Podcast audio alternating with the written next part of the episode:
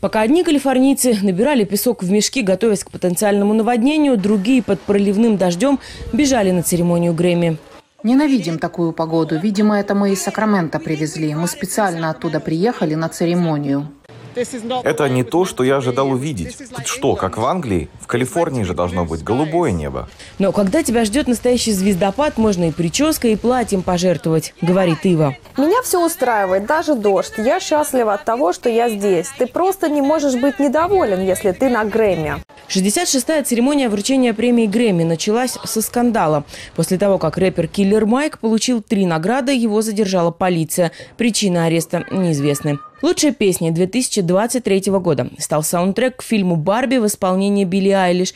Певица на церемонию пришла в куртке с нашивкой «Барби». Oh Это просто безумие. Когда мы записывали эту песню в прошлом январе в нашей маленькой студии, мы и подумать не могли, что она приведет нас сюда. Для меня большая честь быть частью фильма «Барби», Грэмми и Оскара. В этой номинации с Айлиш была исполнительница еще одной песни из «Барби» Дуа Липа. Я считаю, что это прекрасно видеть столько женщин-победительниц и столько невероятных женщин в номинациях. Все, чего мы хотим, это равенство в индустрии и не только в творческой части, но и в бизнесе. Лучшей записью года стал гимн феминисток «Flowers» Майли Сайрус. Ее яркое платье на дорожке и не менее яркое выступление на сцене, кажется, произвели фурор на этой дождливой премии. Грэмми Сайрус получила впервые сразу две статуэтки за один вечер из рук Марайи Кэрри.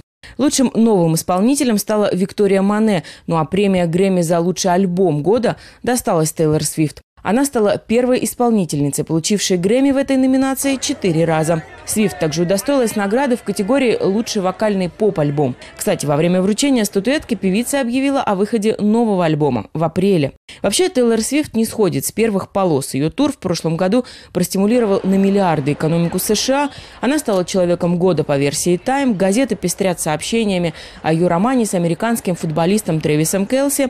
А недавние опросы общественного мнения показали, что на президентских выборах в США 18% избирателей готовы проголосовать как Тейлор Свифт. Американская пресса называет Свифт тайным козырем в рукаве президента Байдена.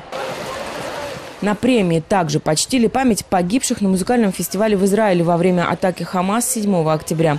Монтана Такер пришла на Грэмми с желтой лентой на платье с надписью «Верните их домой», имея в виду остающихся в заложниках в Газе израильтян. Звучал со сцены призыв о прекращении огня, впрочем, звучал он и за пределами арены Crypto.com.